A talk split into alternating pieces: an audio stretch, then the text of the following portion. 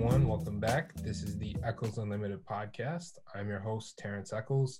And today I have the privilege of talking to one of my good friends. His name's Dave Connelly.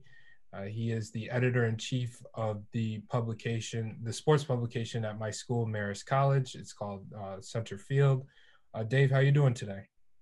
Great, great. Happy to be here. Nice Sunday morning. Talk, uh, talk a little, talk a little football. Talk a little Centerfield. Absolutely, man. And uh, first and foremost, why don't you tell uh, the people a little bit about yourself? Um, yeah. So uh, me and Terrence met uh, freshman year. Uh, we're both uh, we're both at Marist College in our our senior years. Um, I grew up in upstate New York, around uh, Albany. Spent some time living in um, living in Massachusetts. Um, But uh, I've always loved sports, always had a major passion for it. Kind of knew this was the path I wanted to take since, like, really I started realizing it was something you could do, since it's very, um, still very kind of a fresh idea to be able to, you know, do something completely revolving around sports for a living. Um, yeah, I came to Marist because they offered a, a a pretty nice sports sports communications program. And um, just kind of ran with it, started writing a lot, started writing for Centerfield and for things outside of Centerfield, and um, honed, honed to the crafts, obviously still doing so. And um, yeah, kind of worked my way up, and now top top of the uh, top of the mountain at uh, at Centerfield, which is really cool. Uh, and uh, trying to do as good as we can with uh, with COVID, you know. Right. No, that's big time, man. And, you know, I'm happy for you. I'm glad that you've made it all the way to uh, the top of the food chain at Centerfield. And uh, why don't you tell uh, people a little bit about, like, your athletic background? I know you play ultimate Frisbee at Marist. Um, what what else did what other sports did you play growing up? Yeah. So in um, in high school, I played golf uh, for the school.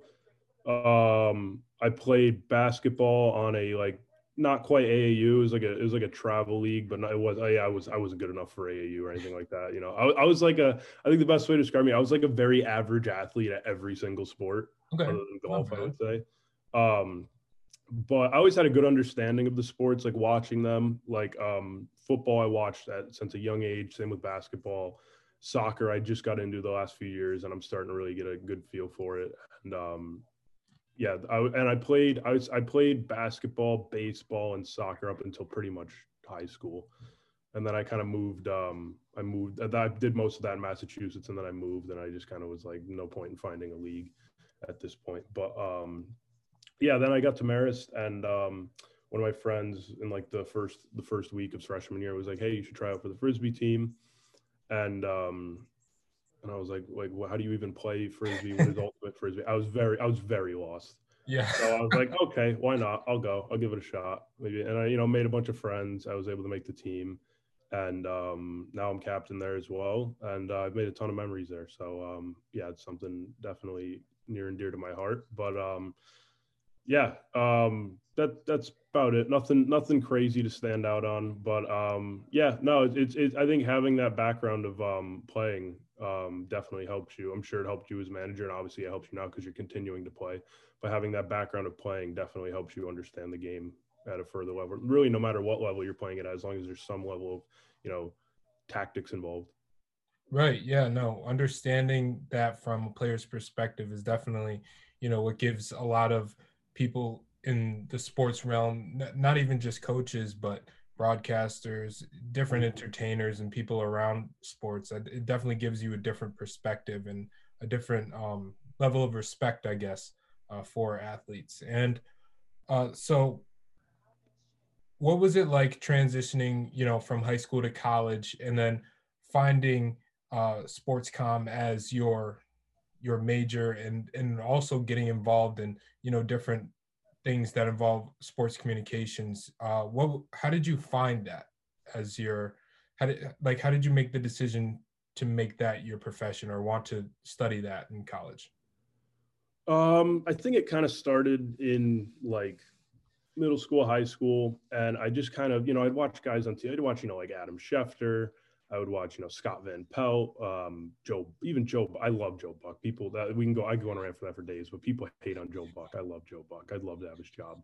Yeah. But, um, but I just kind of saw people doing that, and I was like, wow, like you, this is something you can pursue. Um, um, I just need to find the place that will help me do that. You know what I mean? I need the place that will help me get to the next level. And when, you know, when you're in, when you're in high school, it just seems so far away, you know, because, you know, you see these guys on T V, they're big personalities, blah, blah, blah. So, um, I was like, I need to find that place that will help me. And then, you know, I looked at other schools. Um, I looked at Sacred Heart, I looked at UConn, um, I looked at UAlbany in the area. Um, and, um, I basically, I, I came to Marist. I loved the campus. I loved a lot of it. And then I was like, all right, like maybe they, and then I finally sat down. I believe it was during, it was during a, a, a um, visit. Then they had kind of like the, the sports com um, head of the department just sit down and talk for like fifteen, twenty minutes about like what kids have done, where they've interned, where they've gone on to work, um, what the program is like. And I was, I was immediately, I was sold. I was like, all right, yep, this is, this is definitely, this is the place that can help me achieve what I want to achieve. And, um, yeah. And then I got here, and, um, it's scary. It just like any other, any other, um, any other major here. Um, but it's, it's one of the hardest in terms of once, like, it's very easy to just jump the line from, you know, sheltered in a classroom to, you know, oh my God, I'm covering a Division One sport, you know, cause the, yeah. that's the great thing. And why I came to, co- or chose to come here is because, you know, Marist isn't known for like many other sports, but it, it's all Division One, and that's really all that matters. And it's I, I like the fact that it's smaller because it becomes a lot easier to write for. You know, mm-hmm. It's not easy to write or be like one of the main beat writers at the school for the men's basketball team if you go to Duke. Or yeah, because you, go you got like seven guys. Yeah, in oh, line no, to yeah, do that. yeah, yeah. My friend's at Rhode Island, and he struggles trying to get you know games and stuff, and he's he's been a junior and senior since he started doing all that. So. um Yeah, yeah. I, I started doing. Um, I got into Centerfield as you were mentioning my my sophomore year, and I started doing a few games, and they really liked my writing for the um, for any sport. I was really I, that's the biggest thing is I was taking whatever I could get. You know, I was like, throw me at the you know, the the women's lacrosse game. I, I never watch lacrosse. I have no clue what's going on, and I'm like, I'll learn. I don't care. Give it to right. me. Yeah. So um, yeah, I just wanted the chance to write, show off, show off what I could do, and obviously learn as well. And then um, now all of a sudden, you know, last season I did, I, I think I counted, I've done like, you know, almost twenty men's games since sophomore year. So I probably did like, you know, you saw, I probably did ten last year, honestly. Maybe. Yeah. So, yeah, no, it's awesome. It's really cool. And uh, Marist has definitely given me the platform. Yeah. Yeah. I, I I love that you mentioned, you know, the fact that it's a small school and that um, you're, you're able to get that real firsthand experience. And I think a lot of the guys who see the big names, the Syracuse, the the the UConn, like you mentioned, and other big schools for communications, they they automatically think, okay, if I go there, I'm going to get a job. Mm-hmm. However, if you don't get that firsthand experience um, when you first get there, you and you, say you end up not liking it, you know, mm-hmm. and and you've you've waited four years to finally, you know, uh, be the beat writer for. Uh, a men's or women's basketball or lacrosse or whatever s- sport you want to cover, and you realize, oh, I don't really like this that much. You've just spent the first four years of your college lo- life studying for something that you probably don't want to get into now. And yeah. That's exactly what happened to me. You know, you mentioned um, how at the, accept, I think it was at the Acceptance Students Day um, where I saw it, and um, I learned about the sports communications program that they had here. And I was like, I was like, this is amazing. This is exactly what I wanted. And that's what I thought I wanted coming out of high school. Um, when I realized that I got, I ended up getting my hands on a camera, um, working a volleyball game my first week on campus as a freshman uh, for the Red Fox Network here. And I realized in that moment that, you know, it just wasn't for me. So, and, and I'm glad that you were able to find that, you know, as early as your sophomore year. And, you know, I love coming over to see you at, at the beginning of games with your suit and tie all ready to go, dressed up. And, you know, I always find nice. Dave, and it's always a nice, nice time to see you while everyone's stretching and everything, you know, mm-hmm. A good time, man. Yeah, no. Yeah. Uh, so it's always, it's always fun to be at the games, and it's nice because, um, you know, if we, if maybe if we're at a bigger school, me and you don't really know each other, or I didn't know Connor, who was on the team freshman year, or Toby. Right. Um, and um, that aspect of it, I like as well. Like Coach Dunn knows me by first name. Um, yeah. He knows a lot of people at, or a few people at Centerfield. Um, that doesn't happen at bigger schools. And, you know, being able to, to know, uh, like I, for away games, when I cover them, I call coach uh, on the phone, like for a one-on-one interview, like yeah. after the game, like that. I'm not going to do that with Coach K at Duke ever. That will never happen if I go there. He's never going to do that, you know? Um, and also trying to get on, on press row at an away game would never happen either. They yeah. wouldn't let, you know, a student publication. If we're playing at, you know, North Carolina, they're mm-hmm. not going to give room for a, for a Duke away s- student publication. Mm-hmm. So um, a lot of schools, thankfully, because we play against other smaller schools, allow that, you know, if I, if yeah. I am in the area to go to a Quinnipiac game and um, obviously there's no COVID regulations and I say, hey, I'm here as the away, you know, I did, you saw, I did it at Fordham, like you, it's doable, yeah. you know, and it's yeah. another part of the, of the, um, of the, or the resources you get at a smaller school that people don't necessarily, they kind of overlook, you know. That firsthand experience and being able to put on your resume, hey, I covered as, you know, I covered a, a Division One program. Yep. I was able to go to the press conference. I was able to sit courtside. Like I did all of that. I've already done it, you know, and a kid yes. at Duke, he could take the great classes, get, you know, a three eight, get this crazy school on his resume.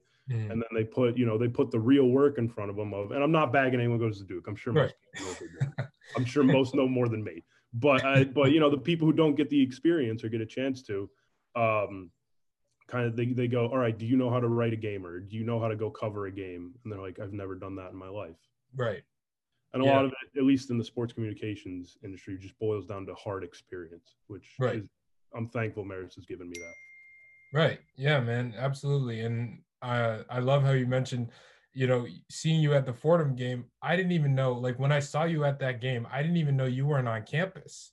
Like yeah, I didn't know you yeah, were no. doing the Marist in Manhattan program. Mm-hmm. So the trip to Fordham was, was just a uh, short trip for you.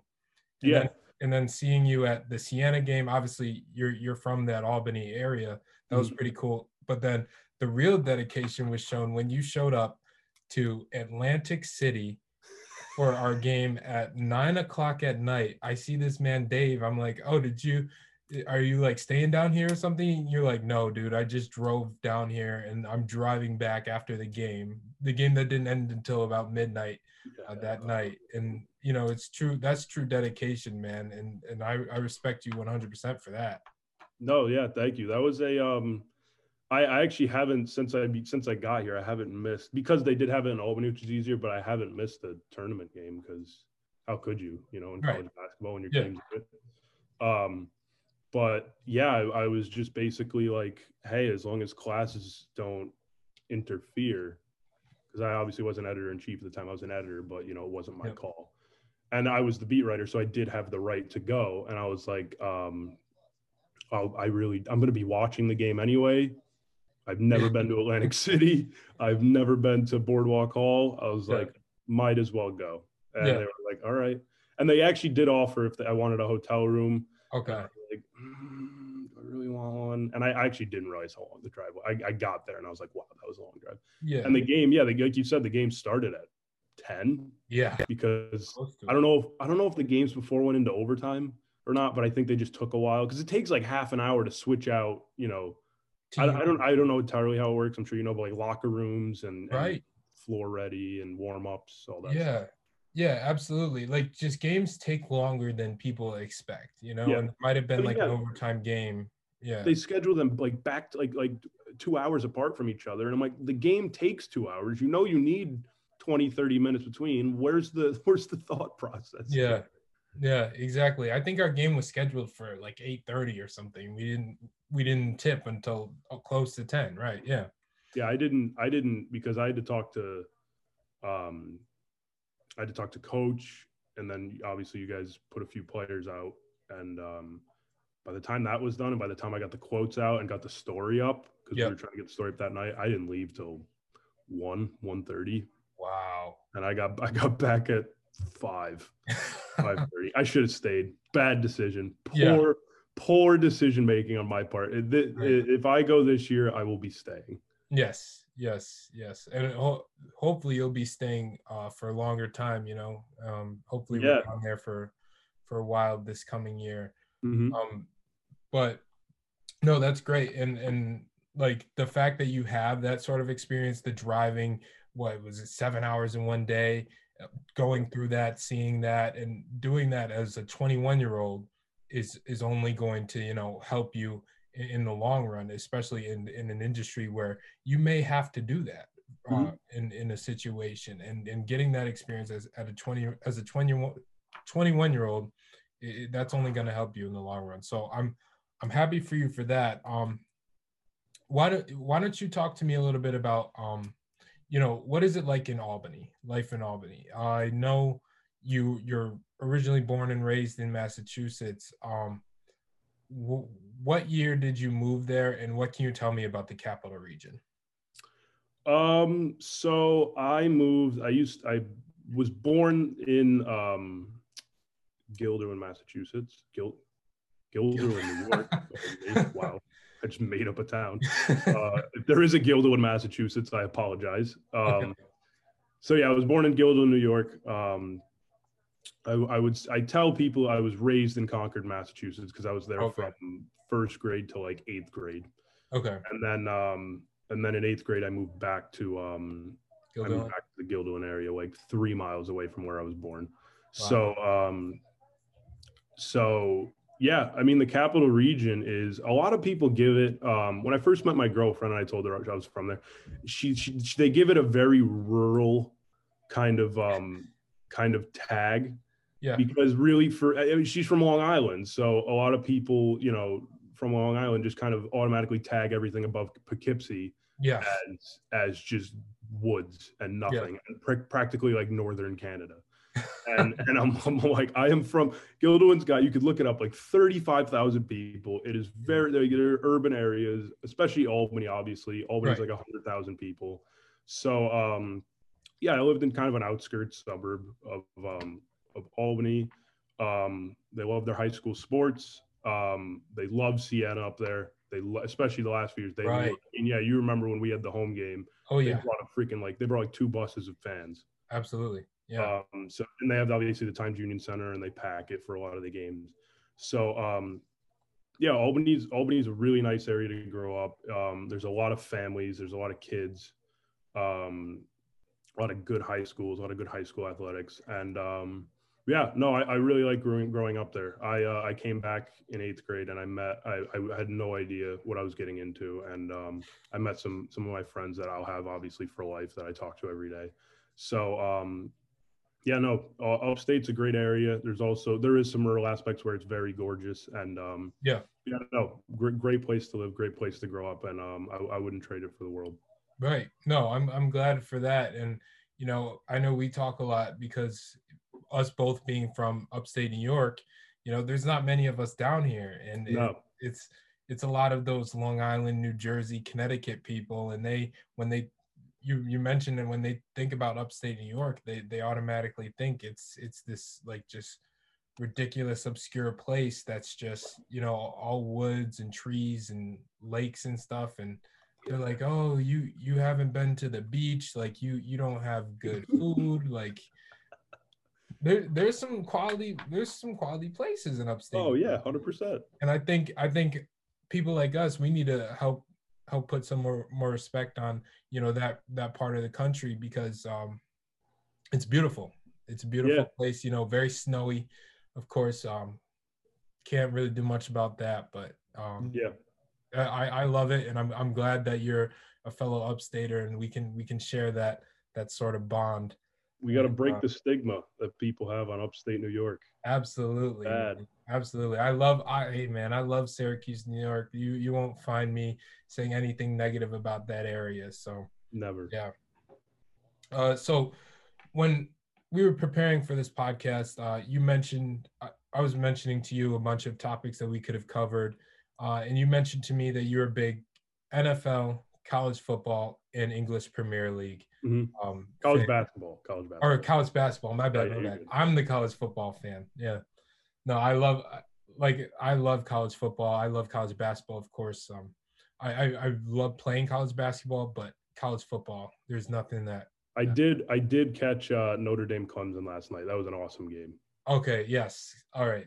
So um, I'll tu- I'll tune in for the big ones. Like, obviously, I'll tune in for the big bowls, but right.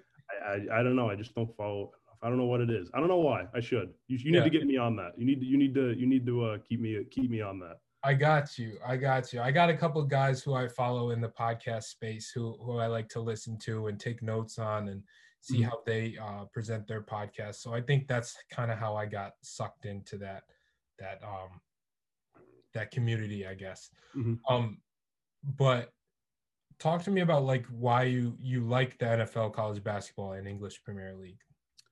Um, so I guess, I guess the first one that started was N F L. Um, I, I used to, since probably like kindergarten or first grade, I was blessed because my family, I became a Bucks fan at a very young age. Um, my dad is a Jets fan and my mom's a Bills fan. And okay. for a while we lived in Massachusetts where you weren't getting any of those games unless they were playing the Patriots. For the right. one or one of the two times that year, especially not the Bucs. You were not getting the Bucs in in uh, right. in Massachusetts. Were, were those the Chris Sims ever. days?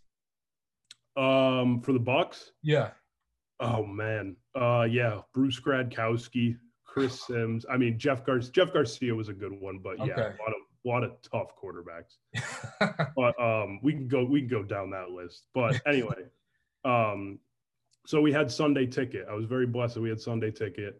And uh, little, you know, five, six-year-old Dave would would plop his butt down for like twelve hours a day and just absorb all of the football. Because yeah. I, I was, you know, privileged to watch all of it. And then they came out with the Red Zone channel, mm-hmm. and then I started watching that. And then I would just keep up with all the teams. And you know, as a as an elementary school, middle schooler, you know, you don't have much else going on, so you have so much free time. You just kind of do whatever sticks. And you know, I'd watch football right. on Sunday. Um, And, um, yeah, I just got really glued to it, and I've had my entire life. It's really been a part of my life, which is, which is, I think a lot of people could say the same, but, um, yeah, it's something I've always been into. And then, um, college basketball, I'm, I'm, I can't remember what got me so hooked. I would say it's the sport I have the most knowledge on. I okay. Awesome. Um, I, I like a lot of the smaller schools. Like I'll keep eyes on the smaller players, the smaller schools. Right. Um, And, um, yeah, I, I think it was probably March Madness.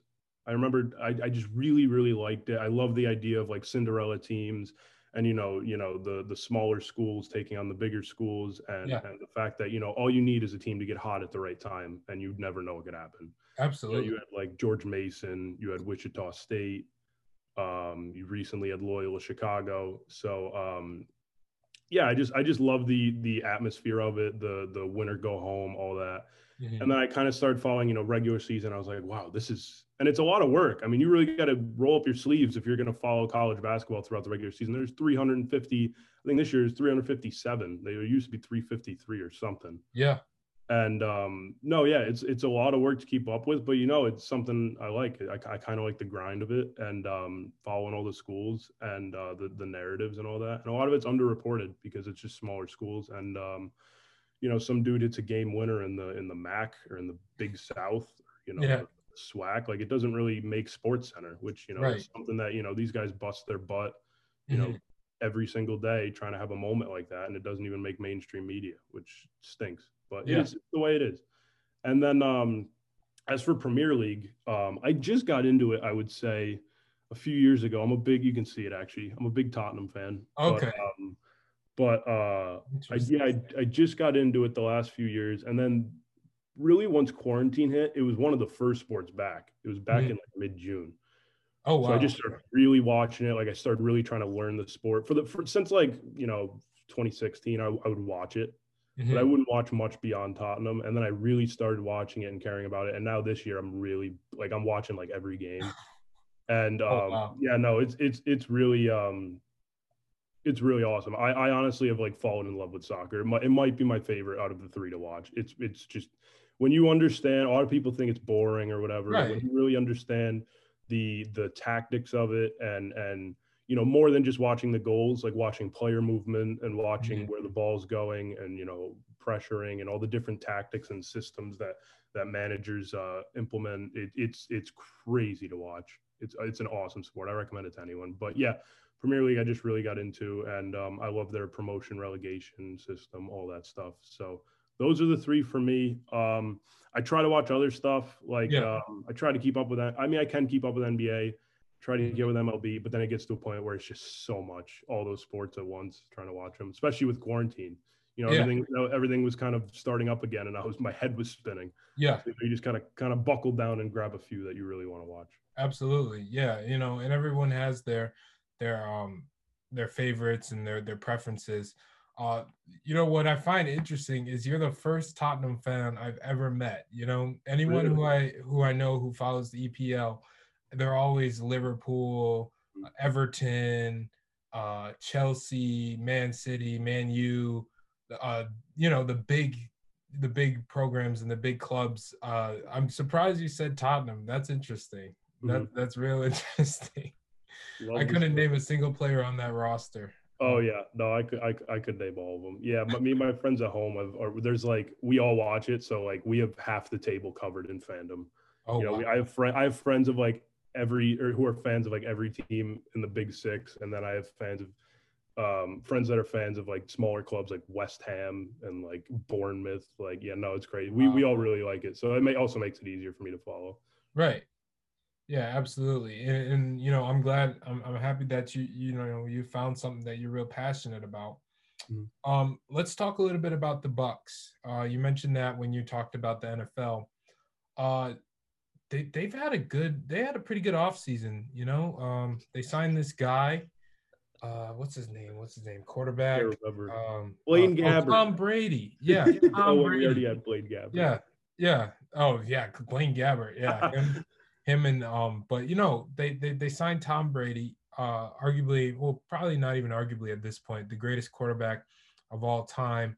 Uh, and they signed one of his favorite targets of all time, uh, Rob Gronkowski. And then, Uh, the rich seem to get richer with the signing of Leonard Fournette, and then they just got Antonio Brown, and I'm like, when is it gonna end? Like they they now have weapons upon weapons, to to not even not even to mention that they already had guys like Mike Evans and Godwin and and those types of guys um, on, on their offense. Um, so why don't you tell me a little bit about um, what what what are your thoughts on the season so far? Oh man, I can't even explain it.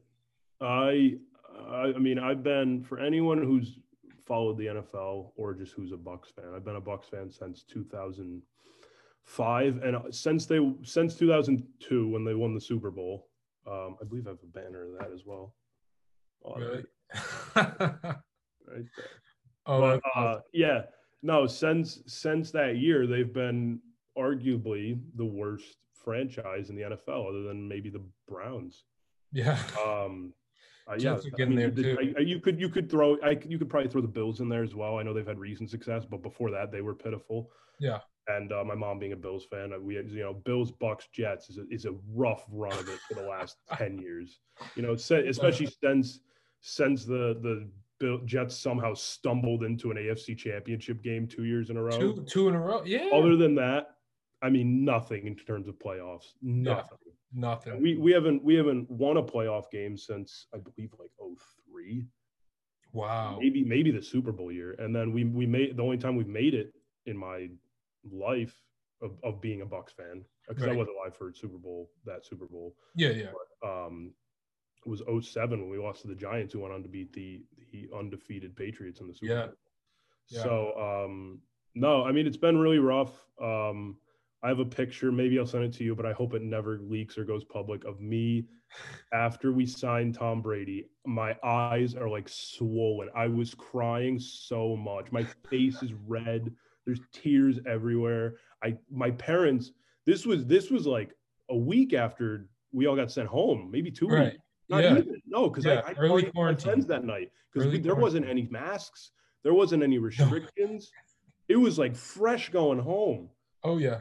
And um, and I was going to a party that night with my friends, And and I just I was I was waiting all day. I was anxious. It was that day where it was like not quite confirmed. I think Colin Cowherd said something about it on his show, but people were like, "Oh, uh, right, right." Yeah, it was, they were like, "He's a he's a talking head." Not sure if it's quite his place to report that. Like if he yeah. really has the the sources for it. Right. So I was like, I was like, I'm not doing anything until Schefter says it. And then you know, at like six fifteen, he he's he announced it on SportsCenter. Yeah. And my parents weren't home, and I, I sent a picture of me just bawling my eyes out to my dad because he was like, "How do you feel?" And I was right. like, that, that sums it up. And um, yeah, no, that that I mean, I didn't even have words for how I felt, and um, to just have any like to even just have any sense of being possibly able to make the play. Like I don't even think we're gonna make the playoffs. I still can't fathom it. It feels like we're just gonna go six and ten. Really? I, it's what, just what are, it's just in my nature. I, I I just can't even I can't even fathom it. You guys are what, like five and two right now? Six and two. Six and two, yeah. I, I I know, like if I looked at any other six and two team like the Titans, I'm like they're in the playoffs, but I I just can't get it through my because I need to see it happen. It's a, it's okay. a mental block. Okay. And um, yeah, yeah, and and all the signings we've made, uh, especially having Bruce Arians at the helm, who I, I've mm-hmm. always admired. I think he's a great offensive mind. Mm-hmm. Um, yeah, I, I mean, I saw it, and, and it went under it went underappreciated, but what he did, and I, I don't think Brady really needed this, but what he did for Carson Palmer in Arizona a few years back, where Carson Palmer, you know, for anyone who followed his career, was in was on Cincinnati. Yeah. And um, for, you know, ten, twelve years, it's kind of similar to Andy Dalton. Um, yeah. Kind of put up good numbers, was yeah, never was never get over the hump, but he was always a respectable quarterback there. Absolutely. And um, and then he went to Oakland and was not good, was just pitiful. I don't yeah. even know if he played out that whole year. Mm-hmm. And then he went to Arizona, and Bruce Arians was like, I can work with him. And he they what I believe they went to an N F C title game. They were, I mean, they were scary that year. That was Larry yeah. Fitzgerald. I don't remember who's in the backfield, but nevertheless, um, that team was awesome. So um, I knew he could do it with with Brady, and I, I I always felt that, you know, I hated the discussion of was it Brady or was it Belichick. I think it can be both. You know, yeah. I think they're both great in their own ways, and mm-hmm. um, although the Patriots are struggling a bit, yeah, when when Cam Newton can't throw a five yard slant route into the numbers, then I, I don't really know what he's supposed to do. But right. Yeah. yeah, yeah. So that that's been my that's been my fandom as a as a, as a Buccaneers fan. But hopefully things are looking up. They certainly seem that way. Absolutely, and and I just want to get your thoughts. What how are you feeling about Antonio Brown? I actually I, I had a tweet about this, and um, that's exactly why I asked you that question because yeah, I, I, I I'm a guy for second chances, um, but it feels like he's on his eight hundredth. And, and like, when Michael Vick came back to the league, I was like, I was younger, but I was like, you know what, this guy, you know, he deserves it. And he's done a lot. He's done a lot. Mm-hmm. And um, on, a, on a, even a more intense scale, I, I, I feel a second chance. I don't think it won't come. But the stuff that people don't realize what Ray Rice has done since that video leaked, I mean, he's done a lot for domestic abuse. He's done, he's done a lot in, in the community, and he's done a lot to try to fix his image. Yeah, obviously that's on a much higher scale. Yeah, but I mean, you look at Michael Vick; he's completely turned his life around. You know, absolutely.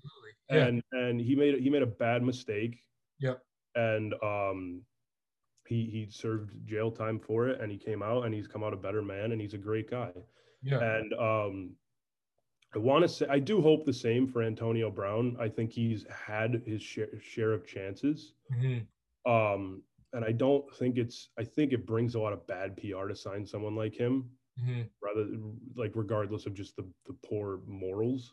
Mm-hmm. Um, so, yeah, yes, I'm still going to root for the team. Yes, I hope he does well. Um, but I, I'm just not sure how huge of a fan I am of the signing. If he scores, I'll be happy. But – It, it's just it's so hard as a fan, like when you're yeah. when you just you're walking on on eggshells. And there someone did a I believe Will and Lily or something did a capping project on on like where fandom and like morals kind of meet. Mm-hmm. You know what I mean? Where like your player signs or your team signs this player. Yeah.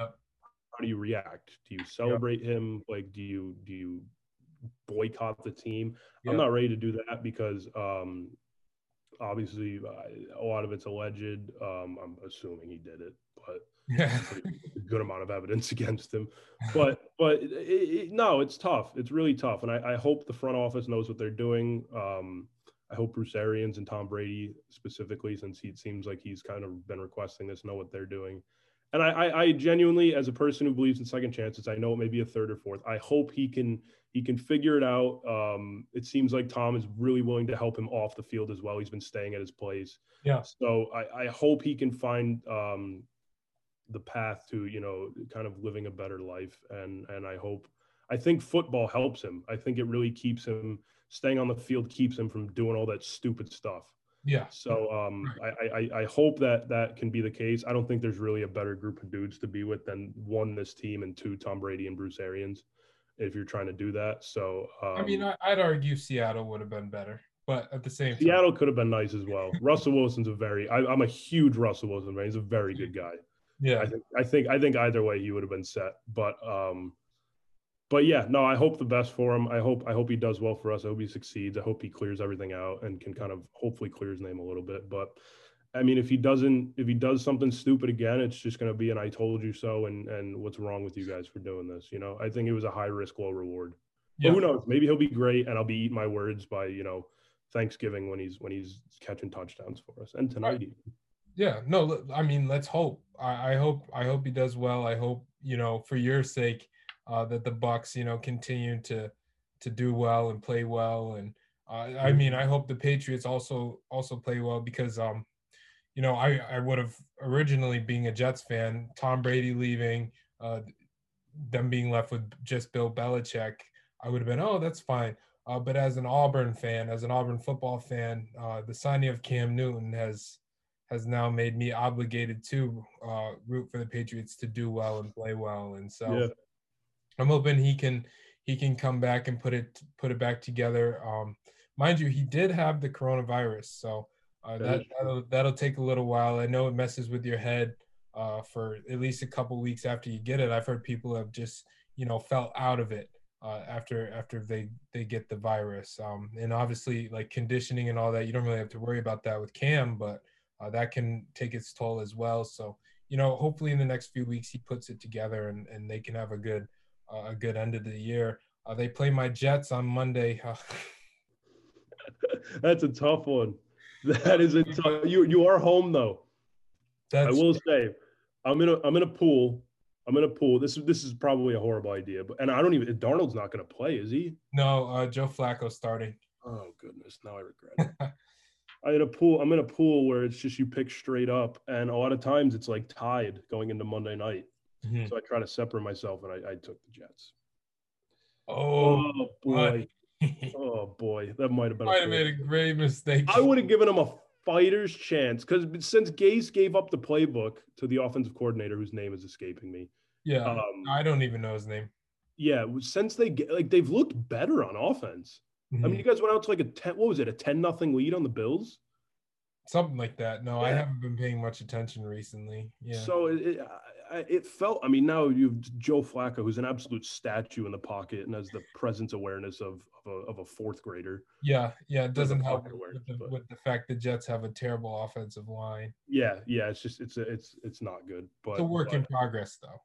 Hey, I I my dad, at being a Jets fan, and a lot of my friends, obviously, I'm sure you have a bunch as well who are Jets fans, and you, I, I will be I will be rooting for the Jets. I'll, I'll I will always root for the Jets. I don't care what I don't care. I've been a Bucs fan when they've had plenty of top five picks. I don't care how much it messes up the pick. I'm never gonna root for a draft pick. I'm rooting for wins, no matter what. Right? No, absolutely. No, I never. I don't like the the concept or idea of tanking, uh, but. You know, the idea of getting a guy like Trevor Lawrence in New York, maybe with a new coaching staff, is is enticing. Makes you want to tank. If there's a year to tank, yeah, it might be the year. But at this point, it might even be Justin Fields. And I know you're not f- familiar with college football, but in my opinion, I think Justin Fields could be a better fit than Trevor Lawrence, considering the fact that he's a more mobile quarterback. Trevor Lawrence runs out of necessity, not out of the fact that it's an actual tool and a weapon within his arsenal. Mm-hmm. Um, so I really like Justin Fields. He's just as accurate uh, as Trevor Lawrence. Um, I think, you know, it's a toss. It's going to be a toss up come, um, come April, May, whenever they decide to do next year's draft. I don't know what they're going to do with the F C S playing in the, um, in the, in the spring. Mm-hmm. Um, so, you know, we'll see when that happens, but I think it's going to be a toss up, uh, you know, depending on which, what the team, what their scheme is and, and who, who gets the number one pick. Um, but yeah, no, I'm hoping the Jets can turn it around uh, soon. You know, I, I hope they can at least get a couple wins uh, to end the year. Uh, but, you know, it, it's, it's going to be a fun time. Yeah. Yeah. I mean, it'll be a, a uh... it'll be an interesting game, to say the least. I'll obviously be tuning in, but um, I don't even – I got to look at how many um, – what the, the point spread is there. It's probably not pretty. But, um, yeah, no, yeah, we, week nine is approaching. We're actually like an hour from kickoff, so I'm, I'm getting excited. But, uh, right. yeah, yeah, no, we'll see. It's very, it's very interesting this year as well with the expanded uh, playoffs. So Right, right. Um, and I, I'd love to get into that, but, you know, I got to switch the I got to switch the topic again. And talk a little yeah, bit about college basketball with you. Um, let's talk. Let's talk about some of your favorite teams. You know, um, who have you followed? I know you mentioned that you like watching a lot of the mid-major programs do well, and and and see like just some of those obscure teams that don't get covered. Um, but I fo- I follow your your Twitter account. You're very active on Twitter. I love. You're a great follow. That's why I thought of you uh, to come oh, on this you. podcast.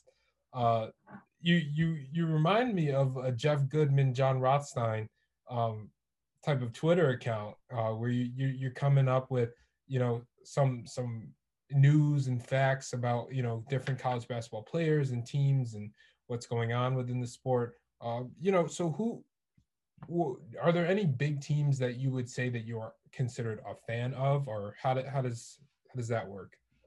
So when I approached college basketball, I, I I was kind of unique in terms of I'm not um I realized I was trying to force fandom onto like schools and stuff. And I was just like, I don't really, I'm not feeling it. And I was just like, you know, I don't have to be, especially as a writer, it's actually a plus. I was like, I don't have to be a fan of anyone. Yeah. I can like the sport or like the college, uh, collegiate level of it. And I was like, I really like college basketball. I'm not, other than Marist, I'm not a fan of anyone. Obviously, the school I go to is who I'm a fan of.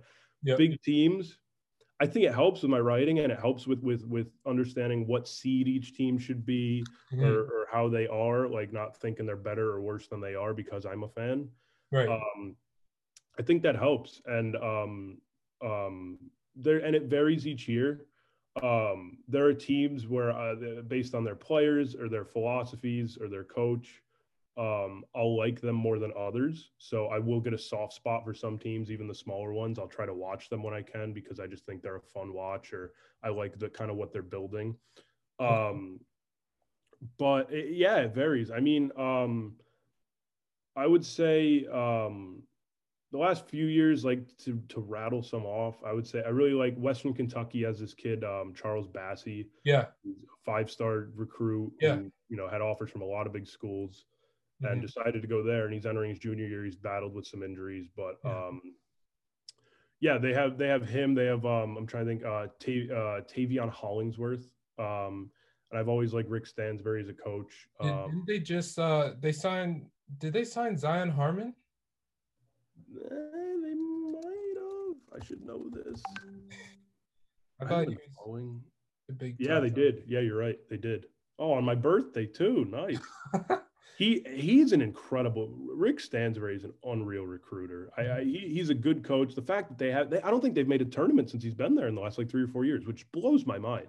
Right. So uh, maybe that'll make Charles Bassey stay. I doubt it because he's like a shoo-in for the Conference U S A Player of the Year. Okay. Um, but if he's I mean if you have two five stars on the floor in a conference like that, like that's just unreal. Absolutely. Yeah. Especially with um with him at the helm. So um. Other teams I liked, um, Wofford when they had Fletcher McGee. Okay. They made that run. I was watching them in November. Yeah. Um, you know, um, it's it's a lot of teams that like people catch on to in March, and I'm like, oh yeah, nope, saw that coming because they're yeah. you know, a lot of these teams are just ridiculous all year and no one really pays attention. Right. Um, so yeah, there's been a bunch. Um, I remember seeing um, that year Middle Tennessee beat Michigan State in that crazy upset. Yes. This is kind of the beauty of March Madness is I was yes. watching them in the, it was the Conference U S A title game. And it was okay. like, I think it was like a day before Selection Sunday. I was, I think I was watching it with my dad and I looked at him it was them. I forgot who they were playing. It might have been Western Kentucky.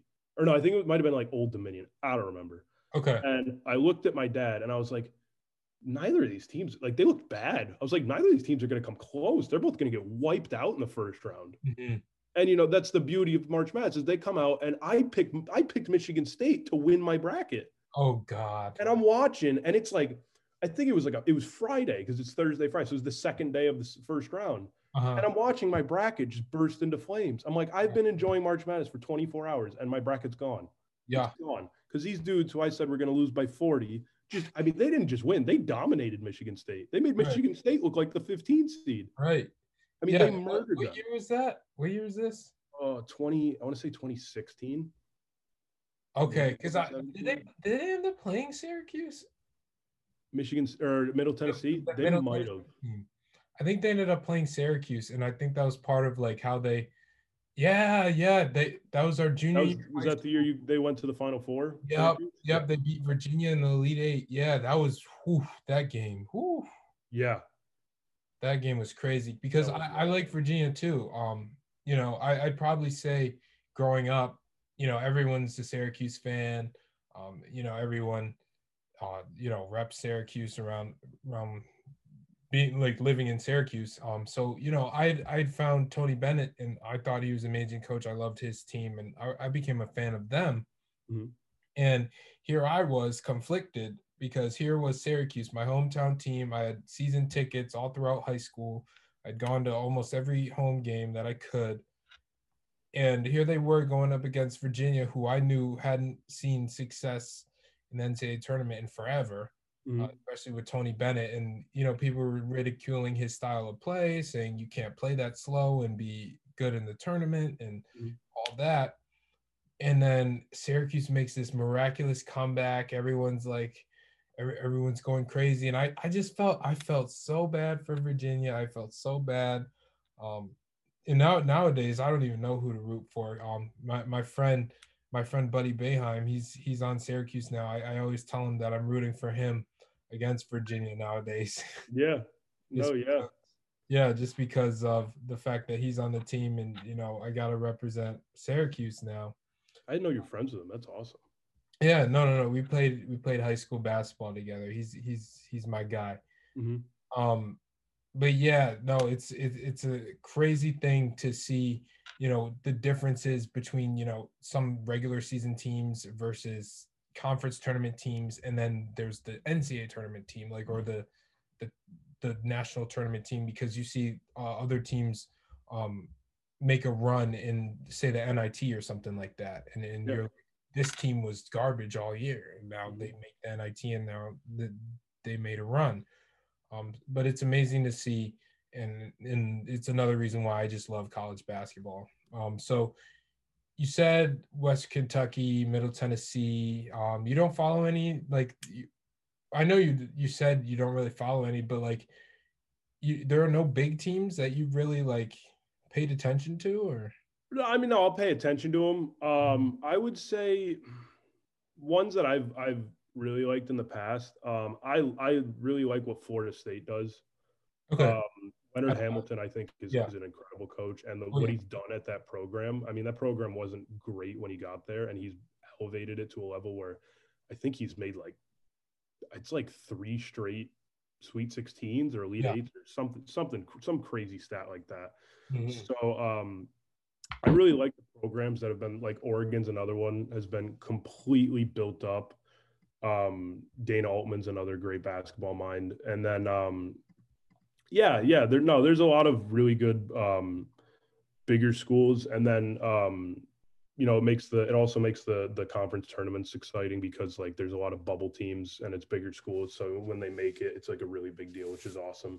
Right. And then, um, yeah, no, it, it's it's it's really interesting to see um, how a lot of also like the five stars pan out at the bigger schools. Yeah. Because um, you know, no one expected Zion to be what he was, you know, I don't, I don't remember what his exact ranking was. I don't even think he was in the top twenty. I think he was like on the outskirts of the top twenty as as a high school recruit, something like um, that. I could be wrong. Or early, early on, yeah. And um, then he by, his, by his junior, senior year, he was getting a lot more buzz. He was the number two overall uh, recruit. Really? Yeah, R J Barrett. Hmm? I was way off. Yeah, no, no, no. Because what happened was back when Marvin Bagley uh, was in that class, he was the consensus number one player in high school basketball, uh, even ahead of Michael Porter Junior, who was the number one player in the class above, and uh, DeAndre Ayton, who's the number one player in the class, uh, who Michael Porter and DeAndre Ayton had shared that spot um, sophomore, junior year. And then by their senior year, uh, everyone decided it was Michael Porter. Um, but Uh, once Marvin Bagley decided to switch from twenty eighteen to twenty nineteen, or twenty seventeen to twenty eighteen, or Marvin Bagley switched from twenty eighteen to twenty seventeen. That's mm-hmm. when R J Barrett decided to switch from twenty nineteen to twenty eighteen. So okay. like a bunch of the rankings got flipped and, and, mm-hmm. and moved and stuff. And so I think the top four ended up being at the, at the end of their that year. Uh, it was R J number one, Zion number two, Cam Reddish number three, Bull yeah. Bull number four. Okay. So yeah, the, Duke getting all, the top three recruits, but people were saying R J Barrett's the is going to be the alpha dog. Yeah, yeah, the alpha dog, and he ended up he ended up having a really really great year. It gets overshadowed by Zion, but mm-hmm. R J Barrett was just as good, you know, just as impactful. Um, so yeah, I remember watching. I would I would watch R J at at. Mm-hmm. Uh, Montverde, and I was just like, th- this guy is uh, this like I was like this guy is he's playing like you know he's going to be the number one overall recruit in the alpha male. And I, I you know I watch Zion once in a while, but a lot of the things against his game was that like you know he didn't have much of a jump shot. Yeah. Um, you know he he was he was for a guy who was trying to play the position he was playing in high school, he was a little undersized in terms of height. Yeah. And uh, he completely blew all that away. And a lot of people were like, oh, he's just kind of like you know. dunks and like hype and all that, and he came and he gave us you know I, I don't remember the numbers, but one of the craziest statistical years we've ever seen in terms of player efficiency rating, yeah and and and all all the metrics were just like, this dude is just an absolute beast. It's not just the fact that he is fun to watch, which is just like icing on the cake. Yeah, like twenty and ten on almost seventy percent shooting in at Duke against like you know you're playing a hard non-conference schedule, and then you're playing a hard conference schedule, and then you're going to the tournament, right? I mean, it just, it was just, it, it over, it helped overshadow, like you were saying, R J, and it overshadowed the fact that outside of like the big recruits, because Cam Reddish was, he showed potentially wasn't great. Yeah. You know, he didn't, I don't, I, I would say, and again, it's because they took so many shots, but he didn't necessarily play like a number three overall recruit. Right. And, and it also overshadowed that team wasn't very deep outside of them. No. You know, they took no. probably, if I had to guess, like, seventy percent of the shots each game. Yeah, yeah, I'd say so, because they, they had Trey Jones, who's a good floor general, perfect point guard for them. Couldn't shoot a lick from three, right. from three. Right, right. I, I think – did they have Marquise Bolden? I think he was a senior that year. They might have, yeah. Yeah, which is – I don't remember that starting five.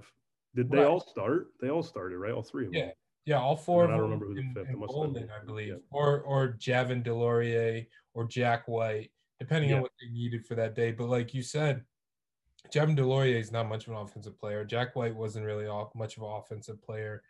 Um, Bolden was he, he was a former five star, and he and he didn't really um, he he he wasn't playing he didn't play like a five star, but he found his role and he he played well. Um, I'm trying to think who else they had. Yeah, you're right. They just weren't very. They Joey weren't deep. Baker was on the team, but he never played. You know. Yeah. Alex O'Connell, who ended up transferring. Where's he at now? I remember he transferred. Uh, I think he transferred to Creighton. Creighton, you're right. Yeah. Creighton's going to be very good this year as well. Oh, yeah. Yeah, oh, yeah. McDermott, no, he takes they, – they they they do well in the transfer market. Um, and they're just a well-coached team in a great conference, the Big East, and like Creighton, Creighton's a solid program. Mark, Marcus Zagorowski is going to be – He's he's their point guard. He he, he yeah. may win conference player of the year. He he may he may be an All-American. I mean, he's he's so underlooked in that conference. Yeah, he's gonna be nuts. He'll yeah, be he's he's Michael Carter Williams' uh, stepbrother. Really? Yeah. Oh, that's interesting. I didn't he's know that. Brother or half brother, something like that. Yeah, they they are related. Yeah. No, it's cra- that's crazy. Um, yeah, he's he's really good. I, yeah, I, I like him. Yeah. No, there there's some. Uh, There's a lot of good talent this year. I hope they get to have have a have a somewhat of a normal season mm-hmm. um, at pretty much every level. But yeah. um, hopefully these you know bubbles that they're doing and like um, these tournaments, I hope they all pan out. And yeah, um, Yeah, no, I like, and I also like what the M A C said with um, the, the, they just came out with that back-to-back Friday to Saturday scheduling type thing. So that's really good for kind of limiting travel and that kind of thing. So, um, yeah. Yeah. No, as long as we get to play games, as long as everyone else gets to play games and we get an N C double A tournament, um, you know, hopefully for next year, we'll have a vaccine. We'll, we'll be able, we'll be better prepared for a college basketball season. I was hoping that would happen this year, but obviously, you know, things happen and, and that's just the way it goes. But um, hopefully, uh, you know, everything works out this year. We're able to have a tournament. Um, we're able to get that revenue back going so these programs don't have to suffer any longer, because I know a lot of uh, programs are, are, are letting go of people um, and schools are letting go of people who, you know, work within the program and probably play essential roles. Like, mm-hmm. you know, some of the media people here at Marist, like I can't imagine not having any of them, or I can't imagine not having any of the people who walk around McCann every day. Um, you know, everyone plays their role in making Marist Athletics like a great, a great organization. And I'm, I'm grateful for every single person who helps us out. So it, it would be terrible to have, uh, God forbid, any, anybody has their, like, they have to let go of anyone uh, because, you know, no one, no one deserves that. Mm-hmm. Yeah, no, for sure. Yeah. I think that's a perfect way to put it. It's, uh, it's tough times, but, but, um, yeah, the, the schools are, are are trying their best, and, and it is sometimes what has to happen, and it's horrible. It's really bad. So hopefully hopefully things get better soon. Hopefully the season picks up and it helps things out. But, um, yeah, no, I'm excited. I'm really excited for the season. Absolutely, man. And, you know, I'm not I'm I'm not going to hold you very longer. I just have a couple more couple yeah, more no, go I want to hit uh, before, before we log off for the day. Um, so, you know, let's get back into, you know, Marist Centerfield and, and, and working in sports communications. What are your aspirations? You know, I mentioned, I can see, I can definitely see you being like a Jeff Goodman, John Rothstein type type of guy for college mm-hmm. basketball, you know, just, just a guy who knows everything, who knows every little thing about every little team. And that's something that's amazing. That's something that's in demand, you know, seeing, seeing those types of guys, having those types of guys who are able to come on different platforms and, you know, give their thoughts and opinions on certain matters and, and report news at the same time. Um, so, so what are your, some of the aspirations that you, you want to accomplish in, within this field?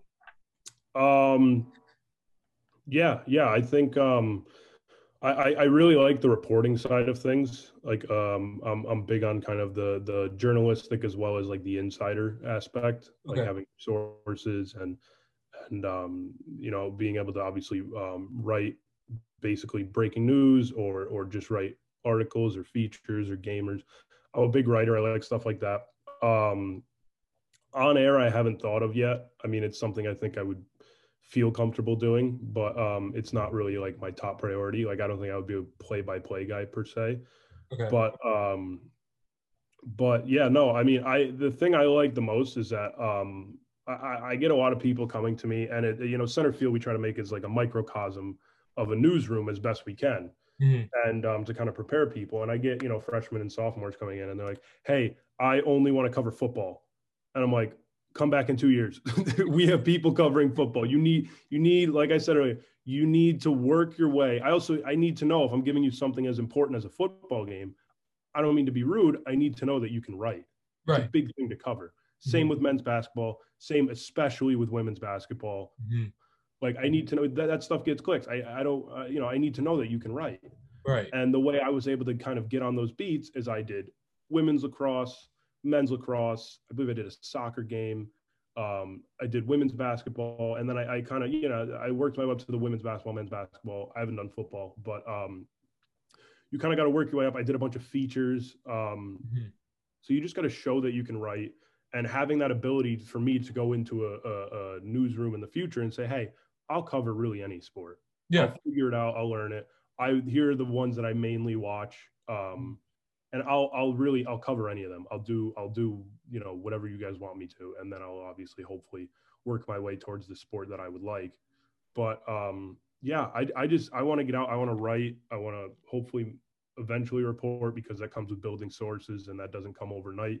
Yep. Um, But yeah, no, I definitely want to, I want to get into the writing. I think, I think um, a lot of people try to jump, jump the um, kind of jump the path of of being on air or being really any, a lot of people in this industry, no matter where they end up, almost all of them started off as writers.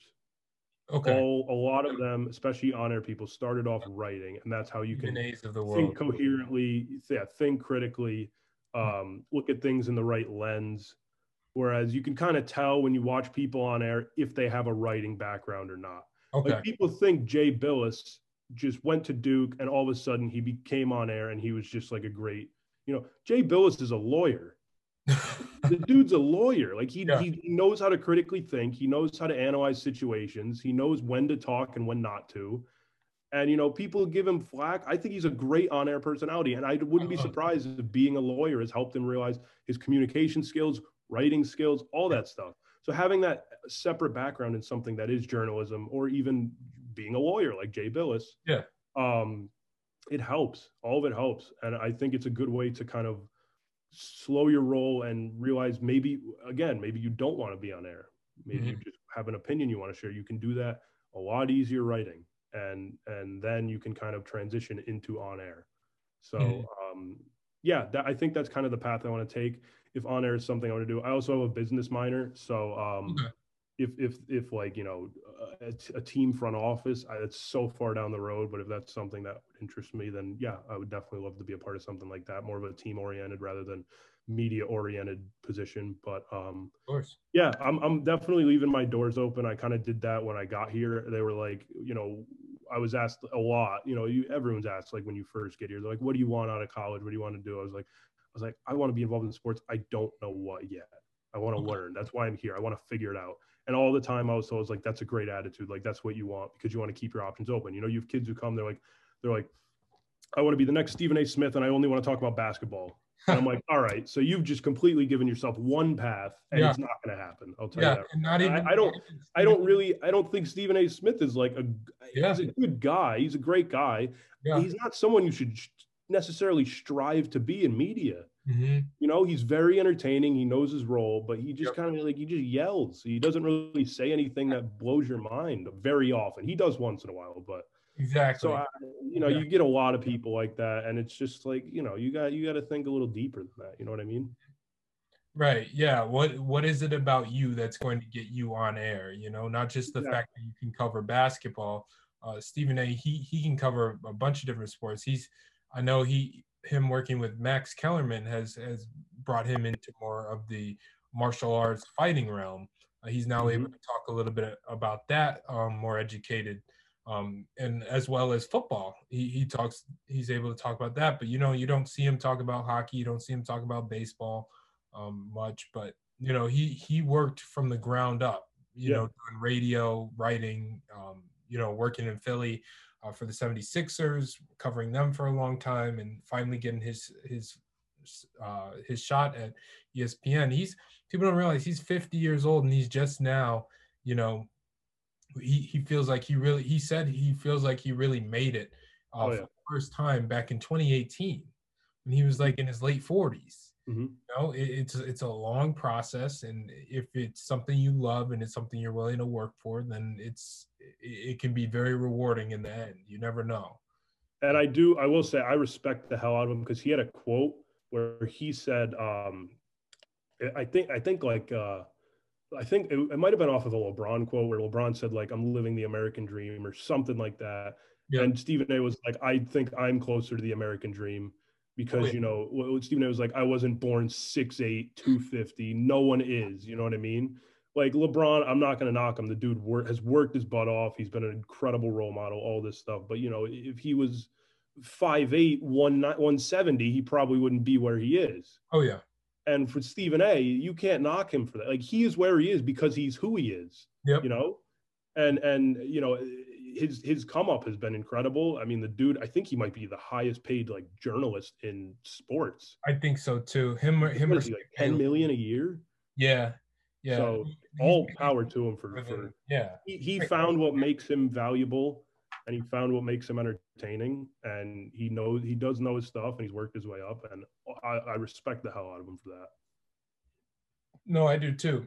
And I'm I'm super I'm super um you know I, I admire him. a lot, and I enjoy watching him too. Um, but yeah, no, it, it's a process, and and it's something that, you know, you have to pay your respects to those, like even a guy like Skip Bayless, who I'm not a fan of whatsoever, whatsoever, whatsoever. I cannot emphasize this enough that I am not a fan of Skip Bayless, but I do respect the man. I respect yeah, the made. fact that he has worked in writing and journalism and sports for so long, and now he's finally he's at he's reached that top tier level with with a Stephen A. Um, and and uh, Rachel Nichols and and people like that, who are personalities who, you know, they or Doris Burke, or, you know, people who transcend past just, you know, being a reporter or being um, an on-air personality or journalist. Like they they go further than that. They they have a bigger cultural impact. Um, mm-hmm. So just seeing that, um, it's something that, you know, you definitely respect, and it's something you can definitely try to strive for. And it's a great thing to see. Um, so to end this podcast off, I, I do you have any advice, um, besides, you know, you mentioned, uh, coming in and working on different, um, you know, being open to working on different sports, but do you have any advice for someone coming in, uh, to the sports comm realm and, um, you know, say they're a high school senior or a college freshman just starting out, uh, at their school or the school's publication? Um, what, what would you sort of say um, to get them started in, in that business?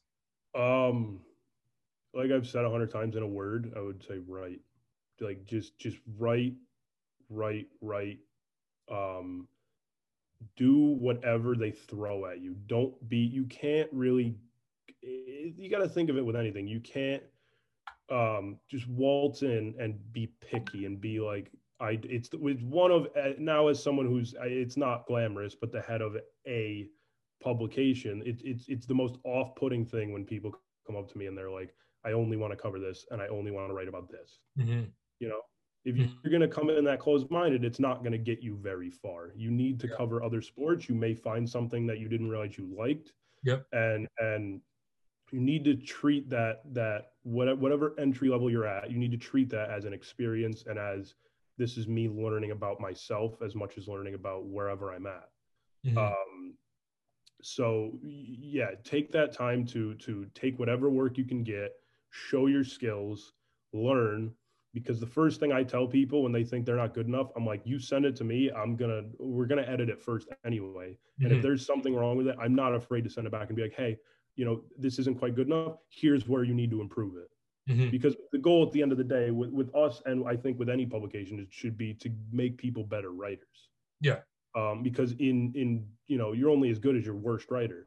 Mm-hmm. And, and making everyone better is something that's not only going to help them individually, but help wherever the brand is, yeah. you know, the company, the, the, the publication. So, um, yeah, my biggest piece of advice would just be to write, write as much as you can with the, with wherever you're at, without wherever you're at, start a blog. Um, because when you start a blog, then you can write about whatever you want. If you really Absolutely. want to write about that thing, just do your own blog, you know? Mm-hmm. Exactly. And, and it'll, that works out just fine. But when you po- come up to someone else's, you know, publication and you're new there, if you do whatever grunt work or, or pieces they give you, you know, you're going to get a little bit of bottom level pieces. If mm-hmm. you knock it out of the park, they're going to re- notice it. I mean, I can, when we get new writers, I can tell within two paragraphs if I'm like, yeah, this is someone I might get a, give a beat to in the spring. Like I can already tell. You know, and then it's also, you know, I kick, I've kicked some stories back to people this year and mm-hmm. they come back with me right away with a great looking story and they've fixed exactly what I've addressed. I'm like, this is a person I can rely on. Yeah. And when you can build that, that, that uh, identity within a publication that you're someone who is responsible, on time, reliable, someone they can count on, that's when the big stuff comes in. That's when they start asking you, hey, what do you want to work on? Mm. That's the good spot to be in, you know? Rather than you coming in and saying, this is what I want to do. Yep. So um, grind. The first few years, um, whether it's high school, college, post-graduation, um, those first few years, like you you got to grind to get where you want to be. And like you said with Stephen A, and with a lot of people, they don't get to where they really want to be until they're, you know, halfway into the industry. Yeah. You know, he, I mean, he's, he's been, you know, twenty-five years in the industry. He's like, I'm finally where I want to be. And you're like, what? Wow. Yeah. You know, and that's how it is, you know, and it may take a lot less amount of time for some, more amount of time for others. yeah. But just keep grinding and, and do do what you're asked of, and, and it'll pay dividends. No, that's great. That, that, that's great. And that's a great way uh, to finish off this podcast. Uh, I'm super thankful uh, for you coming on, Dave. Uh, definitely, you know, well, I'll keep in touch with you. Definitely got to keep um, keep in contact so so you can let me know, uh, keep me updated about different things that are going on. Because, I mean, you texted me about some information earlier this week, and I was like, I had no idea about it. And yeah, you were like, yeah, yeah, we posted about it on Centerfield. And I was like, no way, dude. so, so um, no, I appreciate you. I appreciate, you know, what you're doing uh, for this school, and, and this school is better uh, with you here, and, and w- with what you're doing uh, for Marist Athletics. So we thank you for that um, on behalf of everyone. Um, and, uh, you know, I'm, I'm wishing the best for you in the future Uh, in this industry, because I know how hard you work and how good of a guy you are. So I, I and how dedicated a, a sports fan you are as well, you know, despite uh, being a Bucks fan. you know, um, so, you know, it's, thank you again uh, for coming on. Uh, thank you for, you know, uh, sharing knowledge with me uh, whenever you can. And um, I hope to talk to you soon, man. Yeah, no, you as well. Thank you so much for the kind words. Thanks for thinking of me as well. Thanks for having me. And uh, yeah, hopefully we'll be able to, if we ever do this again, do it in person. Yeah. That's our goal. That's our yeah. goal. But, yeah. Uh, no, yeah. Th- I appreciate the kind words. Uh, right back at you tenfold. So thank you so much, Terrence. I really appreciate it. Awesome. Awesome, man. Um, so uh, thank you everyone for uh, watching and listening. Uh, this has been the Echols Unlimited podcast uh, with Dave Connelly. I'm your host, Terrence Echols. Uh, and thank you.